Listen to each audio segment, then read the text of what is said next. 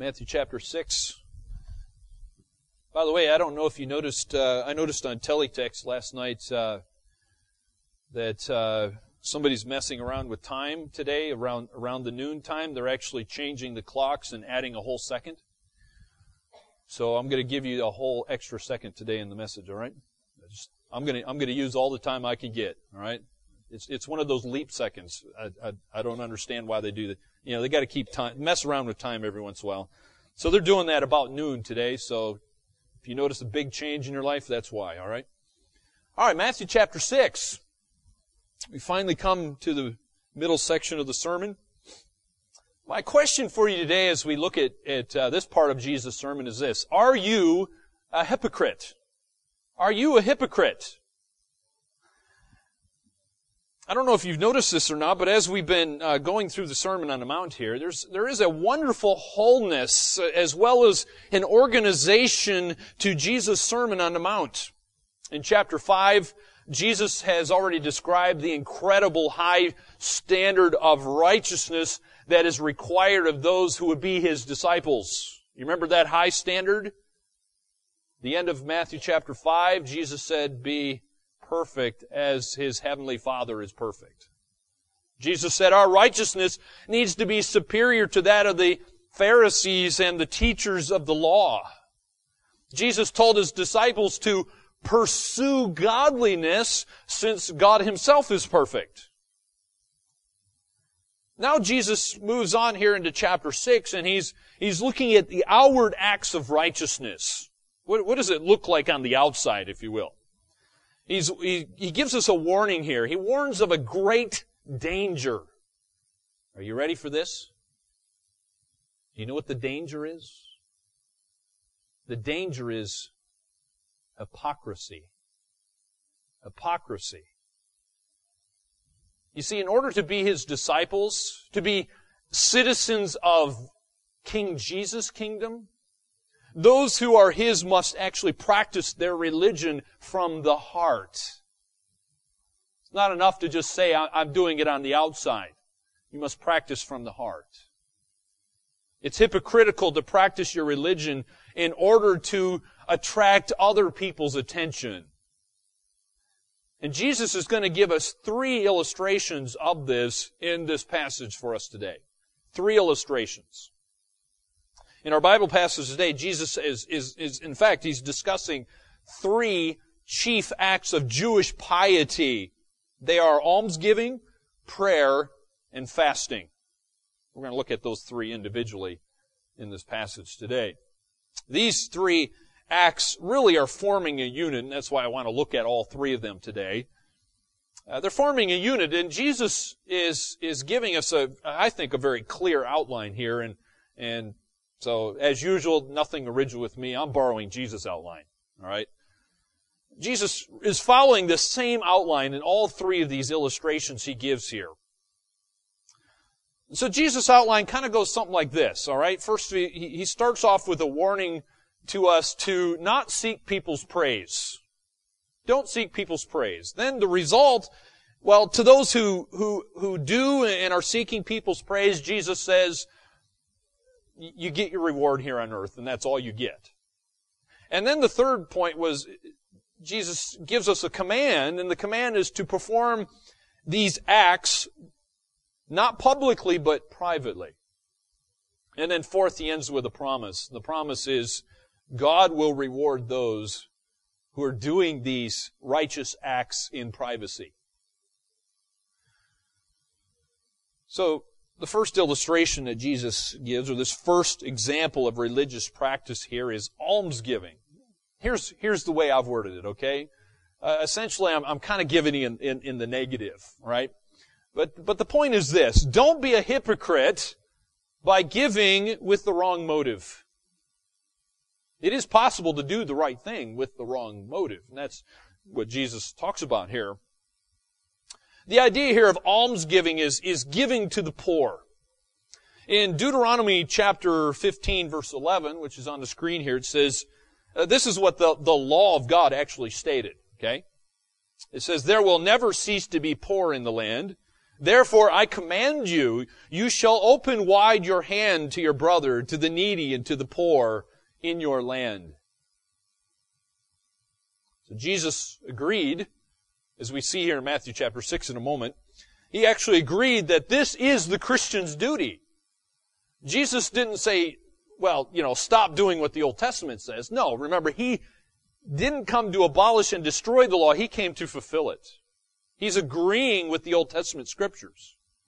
This is the Christian's duty. He's assuming, in fact, that we will do this, and Jesus is saying, as you do this, in your, in your giving to the poor, this is your attitude. This is how you need to go about it. So Jesus is concerned about how the giving will be done.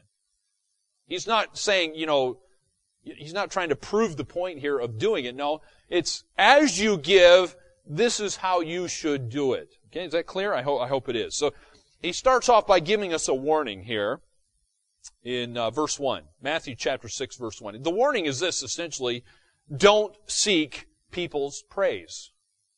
Don't seek people's praise. Look at verse 1. Jesus says, beware of practicing your righteousness before other people in order to be seen by them for then you will have no reward from your Father who is in heaven. So the point Jesus is making here should be pretty obvious. He, he's, he's saying, calling attention to your giving is actually hypocritical. He's saying it's hypocritical. Why, why do people call attention to their giving? Because they want praise to be heaped on them. They want, they want to be praised by other people. They want the glory. They want people to, to look at them and say, wow, you must be really spiritual. The problem with that is what? God says, I will not give my glory to another. God deserves the glory and the praise. Not us. It's His money anyway. But there's a result. If, if you are one of these people who, who, who give to be seen by other people, Jesus says you will get only an earthly reward. That's all you're going to get is an earthly reward. Look at the last part of verse 1. He says, For then you will have no reward from your Father who is in heaven. And then look at the last part of verse 2. Kind of saying a similar idea. In the last part of verse 2, Jesus says, Truly, I say to you, they have received their reward. So my friend, if your motive is actually wrong, if, if you do something good like giving money, and, and you're doing it with the motive of, you know, people wanting to look at you and heap praise on you, the act has no value. Not in eternity anyway. You will receive no reward in heaven. That's what Jesus is saying. Uh, one commentator by the name of Plummer, he says it so well. I, I love what he says here. Quote, they receive their pay then and there, and they receive it in full. God owes them nothing. They were not giving, but buying. They wanted the praise of men, they paid for it, and they have got it. The transaction is ended, and they can claim nothing more. End quote.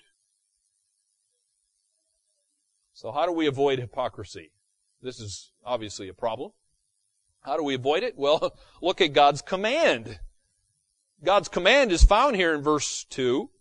Look at verse 2. Thus, when you give to the needy, sound no trumpet before you, as the hypocrites do in the synagogues and in the streets, that they may be praised by others. Truly, I say to you, they have received their reward. But when you give to the needy, do not let your left hand know what your right hand is doing.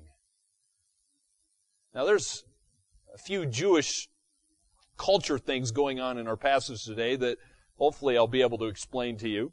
Remember, uh, Matthew being a, a, Jew writing to Jews naturally has a lot of cultural things that uh, you and I may not fully understand. I'll try to explain some of them to you. But this this uh, this is important to realize that by Jesus' day, almsgiving was an important part of temple and synagogue services. Just a normal part of it. Synagogues kind of functioned as social, social agencies in the first century. You know, they didn't have a WINZ back then. right? There was, there was no dole, so to speak. So they, they needed to provide relief for poor and, and, and it depended on contributions from other people in the community. So when they would come into the temple or the synagogue, they would have a place to put their money. And it went to uh, the poor. Therefore, you know, this was something that was kind of natural, uh, that uh, sometimes showy displays became connected with giving. There, for example, in, in Acts, you know of Ananias and Sapphira, right? That was an example of a showy display. They, they wanted the honor and the glory. I mean, that was, you think about that. I mean, it was a perfect way to be seen as spiritual and godly. Hey, you know, I'm, I'm sacrificing, giving some money to these, these people who need it. You say, well, Jesus calls them, these people hypocrites. Why, why does he do that? Well, what is a hypocrite? Well, we need to define what a hypocrite is first, okay? And as I was studying this, I found uh, this quote from a commentator. It's helpful. Listen to this. Quote, a hypocrite originally was a Greek actor who wore a mask that portrayed in an exaggerated way the role that was being dramatized. For obvious reasons, the term came to be used of anyone who pretended to be what he was not. End quote. So sometimes they, you, I don't know if you've ever seen these big white masks that got different uh, facial features on them. You know, they they could wear a white, big white mask for somebody who was sad, happy, or whatever else. You know. Anyway, that's, that's where the term hypocrite comes from. It came to be used of anyone who pretended to be what he was not. These people are pretending to be godly and spiritual, but they're not really, because they're doing it for the wrong motive. Well, verse 3 has another very strange statement, uh, a, a, an, an idiom, in fact, that you may not understand. So let me try to explain this. What is this left hand, right hand contrast going on here in verse 3? Well, one commentator said this, quote, It is an idiom for total privacy, disregarding oneself entirely in the act of helping the poor, end quote. So this idea of not letting your one hand know what the other hand is doing is, it's just, it's a figure of speech, if you will. An idiom, okay, hopefully you get the idea. The point is, you know, do it in total privacy if, if that is at all possible. God gives a promise to those who do give in privacy, and that's found in verse 4. The promise is this, that God will reward you. No, even if nobody else sees, God will reward you. Look at verse 4. So that your giving may be in secret, it says, and your Father who sees in secret will reward you. So what's more important? Let me ask you, what's more important? that you get re- your reward here on earth, which is praise of men, or you get your reward from God Himself. Which would you rather have? Choice is up to you in your motive. By way of application, I've got seven principles to guide us in giving. Okay? Seven principles to guide us in giving. Number one, when you give from the heart, you are investing with God. You're investing with God. You're investing in the so-called bank of heaven. Luke chapter 6 verse 38, Jesus says, Give and it will be given to you. Good measure, pressed down, shaken together, running over, will be put into your lap. For with the measure you use it, will be measured back to you. So when you give from the heart, you're investing with God. It's a, it's a, eternally secure place where neither moth nor rust or thieves can break in and steal. Number two, genuine giving is to be sacrificial. It's to be sacrificial. Okay, I hope you understand that generosity is not measured by the size of the gift. Okay, I mean somebody could, it's possible somebody could give a million dollars and not be sacrificing. You know, if they're a billionaire, for example. So size is not the important thing. It's what we actually possess. Giving in comparison to what we actually possess. For example, let me give you an example. The widow. Jesus talked about a widow in the Bible who gave two small copper coins in, and she put them in the temple treasury. And Jesus was there. He saw what was going on. And he said that, that widow who gave the two small copper coins gave more than everyone else. Say, where's that in the Bible? Well, it's on the screen. Mark chapter 12. Here's what Jesus said. Mark chapter 12. A poor widow came and put in two small copper coins, which make a penny. He called his disciples to him and said to them, Truly I say to you, this poor widow has put in more than all those who are contributing to the offering box. For they all contributed out of their abundance, but she out of her poverty has put in everything she had, all she had to live on. Number three, responsibility for giving has no relationship to how much a person has. No relationship to how much a person has. In fact, look what Jesus says in Luke chapter 16 here. One who is faithful in a very little is also faithful in much. And one who is dishonest in a very little is also dishonest in much. Okay? Sometimes we think, you know, hey, you know, I'll, I'll sacrifice to God when I become rich. Well, with that attitude, it's no wonder God doesn't make us rich. Because if, if we're not going to be faithful with, with everything that God does give to us, God's saying, you're not going to be faithful even if I did make you rich. So re- responsibility for giving has no relationship to actually how much you have. Number four, material giving correlates to spiritual blessings. Look what Jesus says in Luke chapter 16 again here. The very next verse says this. If then you have not been faithful in the unrighteous wealth, who will entrust to you the true riches? If you have not been faithful in that which is another's, who will give you that which is your own? Okay, so your, your material possessions that God has given to you to be a steward of, uh, actually has spiritual benefits. Okay? There are spiritual blessings that come with how we steward and manage God's money and possessions. Think about that. That's an amazing fact. Amazing blessing. It's all God's. You get to be the manager of it. And how you manage it, God will bless you according to how you manage that. Are you faithful? Wow, that's amazing truth. Number five, giving's to be personally determined. Personally determined. Okay, the church doesn't determine it. Your banker doesn't determine that. The pastor doesn't determine that. Okay, uh, you know the church constitution doesn't determine that. okay, whatever else you can think of. No, it's that is your choice between you and God. In fact, look what 2 Corinthians 9 7, first part of it anyway, says. It says, each one must give as he has made up his mind not reluctantly or under compulsion. Okay, that's a New Testament principle. Giving's to be personally determined. Number six, giving's to be done cheerfully. It's to be done cheerfully. Hopefully you, uh, you don't come in and you put, if, if you do it this way, put your money in an offering box or do it, uh, you know, from your bank to the church bank, however you do it. You're not, hopefully you're not doing it grumbling and complaining, you know, angry, you know, that you're, you're doing that. No. In fact, 2 Corinthians 9, 7b says God loves a cheerful giver. Cheerful giver. Number seven, we're to give in response to need. Okay, you understand you don't have to give to everybody.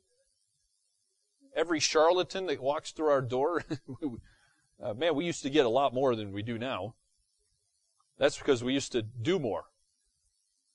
And every charlatan that came in trying to rip us off, who didn't probably really need it, some of them maybe did, I don't know. They, they tell all their friends, and then they come, and then they tell their friends, and before you know it, you're flooded with people who, who got all these sob stories. Okay? You don't have to give to everybody. We're only to give in response to actual needs. Christians are not responsible for lazy people. You understand that? In fact, uh, 2 Thessalonians 3.10 says, If anyone will not work, neither let him eat. So you got to try the best you can to determine who is really in need. I've had I've had a guy walk in here. I've seen him a couple times. I don't know if he recognizes me or not, but he's come in here a couple times with the same story. Oh, I've come to Hamilton for my brother's funeral. Really? Well, I remember you were here a couple years ago for your brother's funeral. Why, why are you asking for, for petrol money? All right? You, you got to be careful with these people. All right? Uh, certainly just don't throw money at them. All right? If, if you think somebody actually needs petrol money, do what I do. All right? You know, take them to the petrol station and fill up their tank for them so they don't go and spend it on beer or drugs or something else that you don't want them spending it on. So give in response to actual need. All right. Those are just a few helpful biblical principles. So first of all, we see Jesus says, don't be a hypocrite in your giving. Don't do it with the wrong motive, just to be seen by people. Second of all, Jesus says, don't be a hypocrite by praying to be seen and heard. He gives us a warning again. Same, same outline he used in the first illustration here. The warning is, don't seek people's praise. Look at verse 5. Verse 5. Jesus says, And when you pray, you must not be like the hypocrites, for they love to stand and pray in the synagogues and at the street corners that they may be seen by others. Jesus says, don't seek people's praise. Okay? Wrong motive. Wrong purpose, wrong goal. Okay? If you do, here's the result, Jesus says. The result is you're going to get only earthly rewards. Again, look at the end of verse 5. Truly I say to you, they have received their reward. Okay? You get the reward now, which is praise of men, and that's all you get. That's all you get. So Jesus commands us here Instead, do your praying privately. By the way, he's not, this doesn't mean you can't pray in church or at a prayer meeting or something like that, okay, with other believers. It, that's not what Jesus is saying, but Jesus is saying, do, don't, don't be a hypocrite and only pray so that other people think you're spiritual and godly. So do your praying privately. Look at verse 6. When you pray, go into your room and shut the door and pray to your Father who is in secret. And your Father who sees in secret will reward you. Now, some of you might have a translation that says a closet. Let me explain that because uh, uh, our closets, uh, most of our closets are pretty small. so does Jesus literally mean, you know, go and, and, and, you know, cram yourself up next to the vacuum cleaner and, in, uh, in, you know, with the, the coats hanging over your head, the vacuum cleaner pushing in your gut and say, okay, here's your prayer closet. Oh, I can barely breathe in here. No, is that what Jesus is saying? Let me, let me try to explain this. I, I like the ESV uses the word room. Uh, what a, what a room or a closet is was, was a small storage closet inside uh, these Palestinian houses that were most of the time were just kind of you talk about open plan living. That was open plan living. I mean, we're, we're one big room, right? One room essentially, and they'd have this little storage closet uh, that they could lock up. Essentially, the only room in the one one room house. It was also the most private part of the house. And Jesus is saying, that's where you pray. That's where you pray. What's the point? Why is Jesus even mentioning this? The, the point is, Jesus is stressing total privacy if you can attain that. And, and what's the purpose for this, by the way? Again, it's, it's not so, so other people see you praying. The point of this is actually for you to be able to commune with your Heavenly Father in privacy. That's the point. But the hypocrites didn't do that, did they? They, they would purposely put themselves in positions on busy street corners or at the busy synagogue or temple where other people were. And so, you know, when it, when it came time to pray, hey, you know, uh, I want, I want the most amount of people to see me as possible. That's what they did. But Jesus says, do your praying privately. Do it in that, the only room in your house that could be locked in, in, in a place of privacy. Do it there. By the way, you realize you can do it at other places. Okay? Jesus is not saying that's the only place you should pray. Okay, I hope you understand that. But the point is, at, all possible, do it in privacy. It's not, the, the motive is the important thing here. Not to be seen and heard, but to actually talk to God. And so if you do your praying in privately, there is a promise. God will reward you. God will reward you. Look at the end of verse 6. The end of verse 6 says, Your Father who sees in secret will reward you. Well, this section on prayer doesn't end here. I'm sure you're familiar with this next section. Many people are. Uh, maybe you even grew up in a church that uh, would, would quote this almost every Sunday. What has come to be known as the Lord's Prayer. It's not really the Lord's Prayer, actually. It's Jesus didn't actually pray this. This was a model prayer. In fact, Jesus says, pray like this. Okay, he gives you a model. This isn't the Lord's Prayer. He didn't pray it. He was trying to help his disciples, you and me, people like you and me, to help us to know how to pray. It's a model, an example. But Jesus' teaching style here, he starts off by telling us not how to pray, he actually starts off by telling us how not to pray. In fact, look at uh, look what he says here. He says, the first thing that Jesus says how not to pray is he says, don't be ostentatious. The ostentatious is a wonderful English word. It has the idea of we're not, don't be just outward or extravagant or just, don't just do it as a showy display for as many people to see as possible. Okay? Prayer's not to be a showy display for other people to look at you and pat you on the back and say all nice things about you and say, oh, you must be spiritual and godly. I wish I could be like you. No. Not the point. Jesus says in verse 5, when you pray, you must be, you must not be like the hypocrites, for they love to stand and pray in the synagogues and at the street corners that they may be seen by others.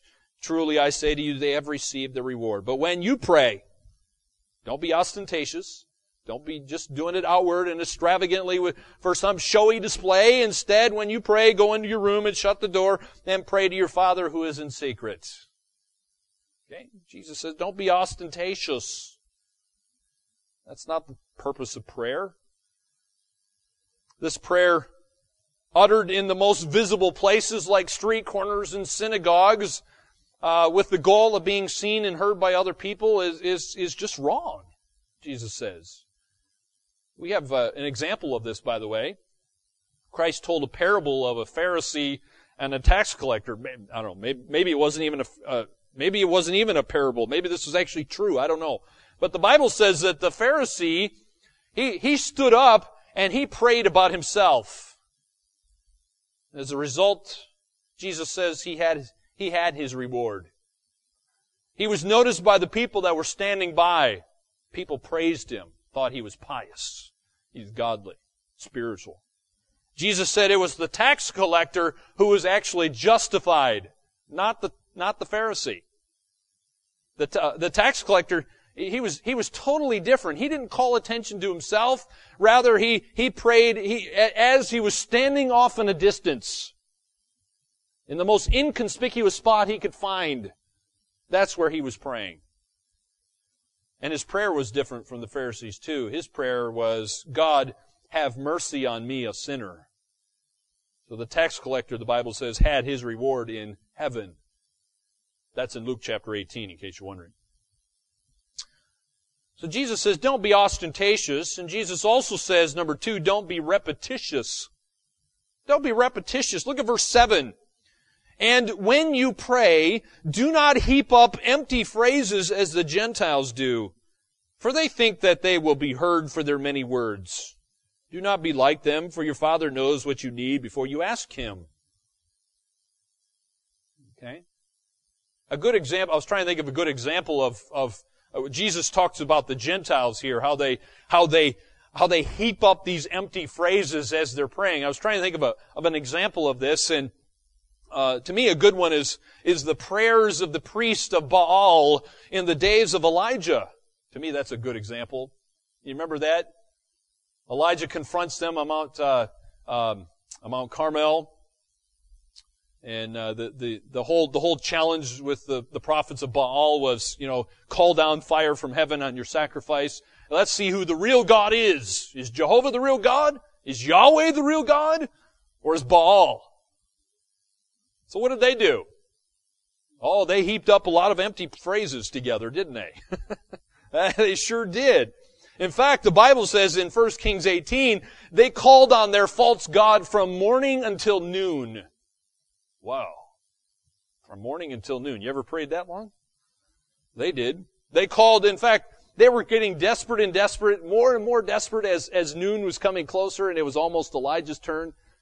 They get more and more desperate. They're calling louder and louder and, and, and, uh, noon's coming and so they're really desperate now and so they start cutting themselves with, with whatever they got a sharp, whatever was sharp to cut themselves.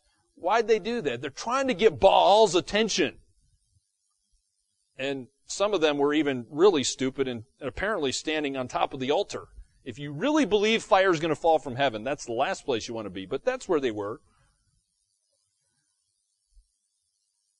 Did Baal hear them? Of course not. He didn't hear them. They didn't, he didn't answer their prayer because he's not real. But anyway, that's, that's an example of Gentiles heaping up all these empty phrases. Many Gentiles thought, you know, the longer you pray, the more spiritual you are, the more God will actually hear you. Jesus says, don't do that. don't do that. Don't be repetitious in your prayers. So then Jesus tells us how to pray in verse, starting in verse 9 all the way down to verse 13. Here is how you should pray. This is a model prayer that Jesus gives us. In this model prayer, there's actually six petitions. The first three petitions concern, uh, number one, God's honor, two, God's kingdom, and then three, God's will. The last three petitions concern human needs. This actually shows us something when you think about this. Okay? You got three in regards to God, three in regards to our human needs. Uh, but when you and I pray, how often do we pray for ourselves and kind of leave God's concerns out of the picture? I would dare say usually, usually it's probably more like, you know, five and a half are human needs and maybe half is God's concerns, right? That's usually the way it is. God's concerns should come first. Let's take each one of these phrases one at a time here and quickly go through this, okay? First of all, we see uh, that phrase there. Look at verse 9. It says, Pray then like this. Notice Jesus says, like this. He doesn't say, you know, repeat this every Sunday, uh, although, you know, it's fine if you do that, as long as it's not repetitious or you're doing it to be ostentatious. But in this model prayer, Jesus says, Our Father in heaven, hallowed be your name. What does that mean? The first petition is that the name of God might be honored. Hallowed has the idea of being honored. Now, why is this so important? The, the reason I think it's important is because God's name stands for Himself. His honor is, is wrapped up in His name. He has revealed himself in scripture, in fact, not with just one name. He's revealed himself in scripture through many names. Therefore, to honor the names, to honor God, holding him in the highest reverence and exalting him above all others is something that's very important to God. Now, what is the name of God that we should honor, you might ask? He says, because it says, hallowed be your name. Well, what, which one do you use? There's lots of them. Well, I think you should use all of them, frankly. The God's revealed himself with these various names in scripture. Why not use all of them? Many names of God. I'll just give you a few, okay? Some, some of my favorite ones. Uh, some of these are probably the most well-known ones as well, but uh, the Bible says in Hebrew that God is Elohim. Elohim is in, in uh, Genesis 1, He is the creator of the heavens and the earth. God is El Elyon, the Most High God. He is Jehovah. He is Jehovah Jireh, which means that God, He is the God who provides. He is Adonai, which means Lord. And in this prayer here, of course, Jesus introduces God here as our Father in heaven. Our Father in heaven. Well, that has great meaning, which we don't have time to get into, but one of the wonderful things about that is this, is this intimate relationship that you can have with the creator of the universe. So hallowed be your name shows us that God's first concern is His honor. Number two, He's concerned about His kingdom. Because it, look at the next phrase, it says, Your kingdom come. What does that mean? Second petition has to do with God's reign or His rule. He's king. He is the ruler. Here the prayer is for God's rule in at least two senses, okay? Number one, we're praying that God would, that His rule would uh, be increasing in the lives of His people. Number two, may God's final messianic kingdom come soon. You praying for that? That's the very last thing Jesus said in, in the book of Revelation, by the way. Come, Lord Jesus. Are you praying for that? Is that your concern? Do you want Jesus to come? Or are you so wrapped up in your earthly life that, you know, it doesn't, doesn't really cross your mind that much? God's number two concern here is for His kingdom. Number three, third phrase is your will be done. God is concerned about His will. In the third petition here, we're asking for God's desires to actually thrive in our lives, to be healthy in our lives. We're praying that the day may quickly come when sin is going to be ultimately judged and sin will be done away with and the whole universe is going to be willingly subject to God's will. When is that going to happen? That's going to happen in the kingdom when Christ comes back. It's not happening now, is it? Certainly not. Well, number four finally gets to the human needs. Four, five, and six gets to the, our human needs. And number four says to give us our daily bread. You praying for that? What, what is that, by the way? The fourth petition is not uh, praying just for mere bread alone. Okay, that, that's not what it's referring to. It, and by the way, it's not like what some old commentators used to think. It's, it's not praying for the bread of the Lord's Supper either. that's not what it's talking about. This is referring to a, a prayer for real food for whatever, and, and for whatever else we need to sustain ourselves physically. Okay? Not just for bread, but, but any physical need, it is appropriate for you to pray for that. But notice, this is not the first thing you're to pray for. God's concerns are number one. So we're praying for God to give you the necessities of life for this day. For this day. Number five, Jesus says, pray like this. Forgive us our debts. Forgive us our debts. What, what, what's that all about? Well, we're sinful creatures, right? You and I are sinful creatures. We, and since we're sinful creatures, what do we need? We need to be forgiven. We need our many sins to be forgiven. Now, how is that going to happen? How's that going to happen? Well, God provides forgiveness on the base of the substitutionary death of His Son. When Jesus Christ was on this earth and He willingly gave His life on the cross, He was your substitute. He took your place. You should have been nailed on the cross to pay the penalty for your sin. But He took your place. He died the death you deserve to die. He paid the penalty for sin. All we have to do is believe that Christ is enough. And He's the only payment for the penalty of sin. The question is, do you believe that? And then number six, we're to pray for deliverance from evil. Pray from deliverance from evil.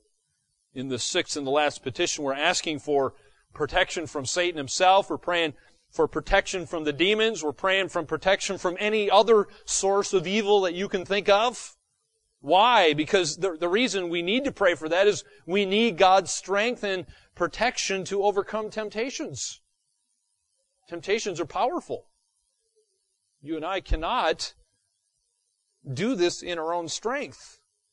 Galatians 5 says, walk in the Spirit and you'll not fulfill the lust of the flesh.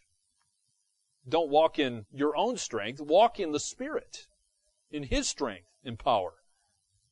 So what does this model prayer teach us? What does this model prayer teach us? Number one, you should never use prayer to get attention. That is not the purpose of prayer. You say, why? Why, why shouldn't I use prayer to get attention? Prayer, that's because prayer is, is, is meant to be a private communication between you and God. It, it should not be a, a public show of, of your so, your so-called spirituality. Number two, you should pray like you have a real intimate relationship with God. Hopefully you do. Okay? The power of prayer is, by the way, it's based on quality, not quantity. Okay? Jesus was addressing the quality issue here. Okay? Don't pray like the, the pagans and the Gentiles who heap up all these empty phrases for long periods of time thinking, you know, who, that, that's the right thing to do. No. Quality is the issue, not quantity. And by the way, this doesn't mean that lengthy times of prayer are in and of themselves wrong, okay? You know, we, every year we have a day of prayer. That's a wonderful thing to do. Nothing wrong with that. Okay? But length must not become some magic formula between you and God and say, well, you know, hey, I had a whole day of prayer, so I'm more spiritual than all the other people who stayed at home. No. It's not a magic formula. You're not gonna, you know, get God's ear somehow because you prayed for two hours. Don't use repetitious phrases and mantras thinking, hey, that's going to make you more acceptable to God. No, it won't. You know, spinning prayer wheels and doing rosary beads or whatever else is not going to make you any more acceptable to God. God desires an attitude of loving communication. It's a relationship. God speaks to us through His Word. You speak to God through prayer. Number three, the heart of prayer is worship. Heart of prayer is worship. When we say, Our Father who is in heaven, we're not just uttering some formal address. Okay? You can say that in other ways, by the way. You don't have to just say it that way. That is not the only way you can say that. Uh, but when we, when we say things, phrases like that, we're celebrating a relationship. I have a father. He's my father in heaven. I'm celebrating this relationship. I mean, think about it. Can, can you actually believe that? We are part of the family of God. Whoa. That's amazing truth. And you're celebrating every time you, you pray in this manner. Number four, prayer is not just individual. That's one of the things we learn here. It's not just individual, it's also corporate. And the reason we know that is look at all the, the pronouns and the verbs. The pronouns are plural. Our Father in heaven. Okay? Give us our, forgive us our debts. We also have forgiven our debtors. Lead us not into temptation. They're all plural. That's because prayer is not just individual, it's also corporate. So this means prayer is meant to be uttered in a community. It's totally appropriate to pray in church or some midweek prayer time together as well. God didn't make us to be some rugged individualist not how He made us. Number five, God put, we need to put God's concerns first. Jesus deliberately placed God-centered issues first. Okay? That means that true prayer means that, that our greatest priority is to honor God in our lives and to do His will. That's God's concern. And it should be ours as well. Number six, You should bring your personal to God, uh, uh, needs to God in total dependence on Him, believing He hears and will answer. You believe that? You believe He loves you? He's concerned about your concerns? He is. Peter said, cast your cares upon Him because He cares for you. Number seven, God's community is all about forgiveness and reconciliation. That's, God is all about that. He says in verse 12, forgive us our debts as we also have forgiven our debtors. God's all about forgiveness and reconciliation. In fact, we, we, we saw that in chapter 5 as well. Jesus talked about seeking reconciliation when anger has broken a community apart, has broken relationships. Seek reconciliation, Jesus says. Reconciliation, how's, you say, how's that accomplished? It's accomplished by the injured party, by the way, Jesus says, the one who's been injured by the anger, being willing to forgive the hurts that were caused by other people. The injured party needs to, to, to make things right here. But in this passage, Jesus even goes further than that. He says our reconciliation with God has, um, is, is actually at stake here. It's not just a, a horizontal thing between you and someone else. Jesus is saying your reconciliation will affect your relationship with God. It's also a vertical issue. So the Christian who has a broken relationship with another Christian also has a broken relationship with their God. That's how serious this issue is. Well, let's move on to the third illustration Jesus gives. Jesus says, don't be a hypocrite by fasting so you can appear spiritual. That's not what it's about. By the way, again, Jesus is saying, you know, don't stop fasting. Okay? Jesus is saying when you do fast, and he's assuming that you will, this is how you should act. Right? Don't be a hypocrite when you're fasting. And again, he gives the same warning in verse 16. Don't seek people's praise. Look at verse 16a. When you fast, he's assuming you will, when you fast, do not look gloomy like the hypocrites, for they disfigure their faces that their fasting may be seen by others. now let me explain that. this is interesting that uh, they they weren't commanded to do this, but the Pharisees fasted every Monday and Thursday even though God didn't command them to do this. Their fasting was often coupled with the wearing of sackcloth and ashes or, or even the tearing of their clothes. Man, they, when they did it, they, they did it well. These hypocrites, Jesus calls them, went out of their way to make sure that everybody knew they were fasting and, and they wanted to be seen in the process of this fasting. In fact, Jesus mentions their gloomy faces right? He mentions their gloomy faces. And why'd they have gloomy faces? Because they wanted everybody else to know they were fasting.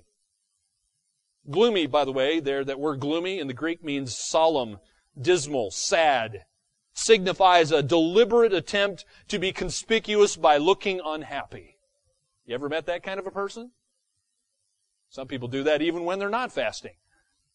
Right? Every Monday morning, you know, you probably got one of those workmates Every Monday morning, they got the gloomy face on, right? That, that's, that's the idea here. Some people want attention. And so they put on the gloomy faces. They wanted attention. And so they put on the gloomy face. Hey, you know, here, I'll even rip my clothes, put on sackcloth. Man, I'm really sad because I'm fasting. Jesus says, don't seek people's praise. Instead, you know, if you're, if you're going to do that, the result is you're going to get a reward, but it's only going to be here on earth. Look at verse 16 again. Verse 16. He says, truly, at the end of verse 16, truly I say to you, they have received their reward. They wanted people's attention. That is their reward. They bought it, and they don't get anything in heaven. But Jesus commands us to do our fasting privately. Look at verse 17.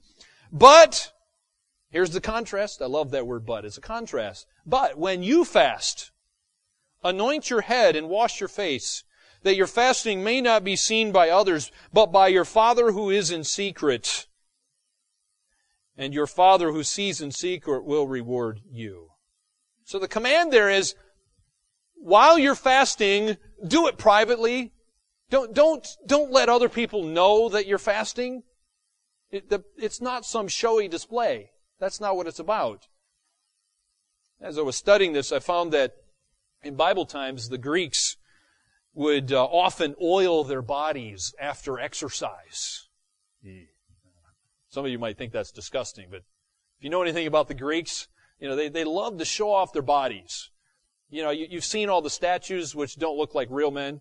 You know, the statues, you know, everybody's just, you know, they're carrying the six pack and, you know, big, broad shoulders, strong guys, you know, no hair on their bodies, you know, perfect specimens. Not, not, not like any of us, of course.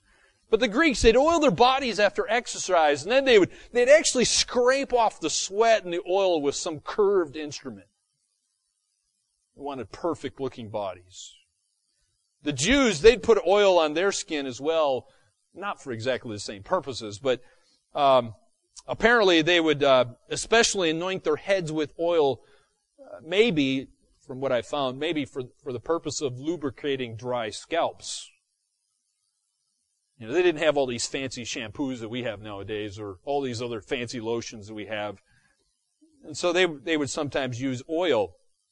And Jesus' point here is He's saying when, when you're, when you're fasting, fix yourself up. You know, don't, don't go out and look like you've had some bad hair day. You know, don't go out into public, no makeup on with, you know, not having washed your hair and cleaned and combed your hair. You know, clean yourself up. Look normal. Whatever that is. You know, when you're fasting, you know, don't, don't make it look like you're actually fasting. If you normally wear makeup, put on makeup. Know, wash your hair, comb your hair, do those sort of things, okay? Don't be gloomy. Fasting must always be done not for the admiration of others, Jesus is saying, but for the worship of God and Him alone.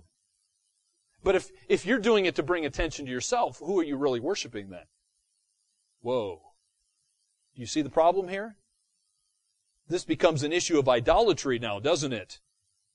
Becomes an issue of idolatry. I'm now doing this to worship me.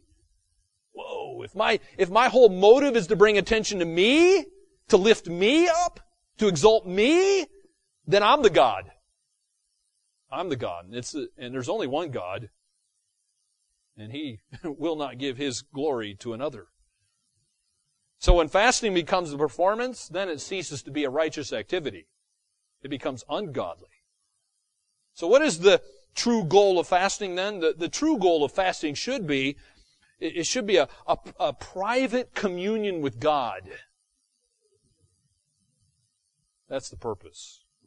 So Jesus says, okay, if you fast in privacy, not to be just showing off, if you do this, he said, God says, I will reward you. Look at verse 18. Verse 18. He says, verse 18, that your fasting may not be seen by others, but by your Father who is in secret.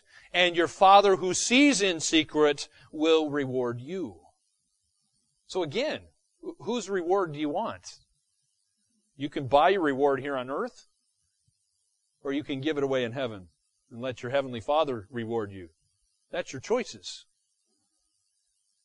God will reward you if you do it in privacy. Well, here's what one commentator said about fasting.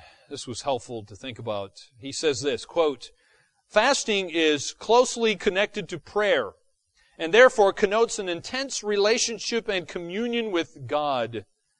But too many use it almost as magic to get God to answer their prayers. That is, to so convince God of their sincerity that He will say yes to their request.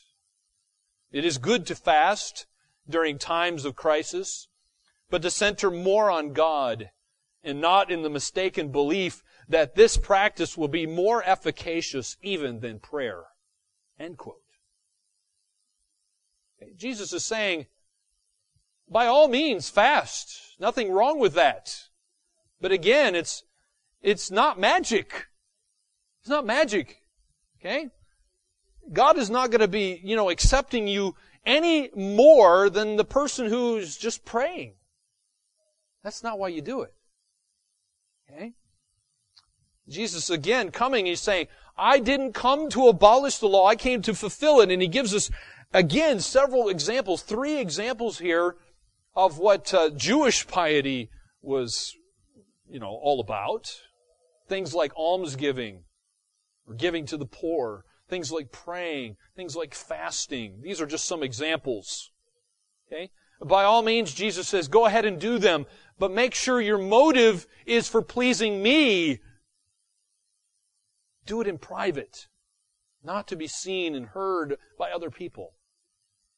My friends, I, again, I ask you, are you a hypocrite? Are you like that Greek actor who puts on the who puts on the mask, the oversized mask with oversized emotions on the mask, hiding behind it. Nobody knows who he really is. Playing something he's really not. Is that you?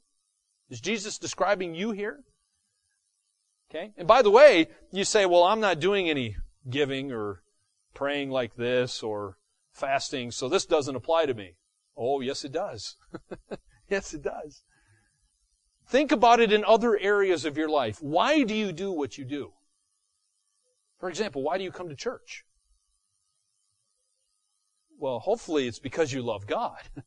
hopefully you're not coming just to be seen by people and, and, and so people will see you and think, hey, I'm spiritual, I'm, I'm godly, I've got it all together. No, that's not why we do it. Why do you read your Bible? Why do you pray? Why do you witness?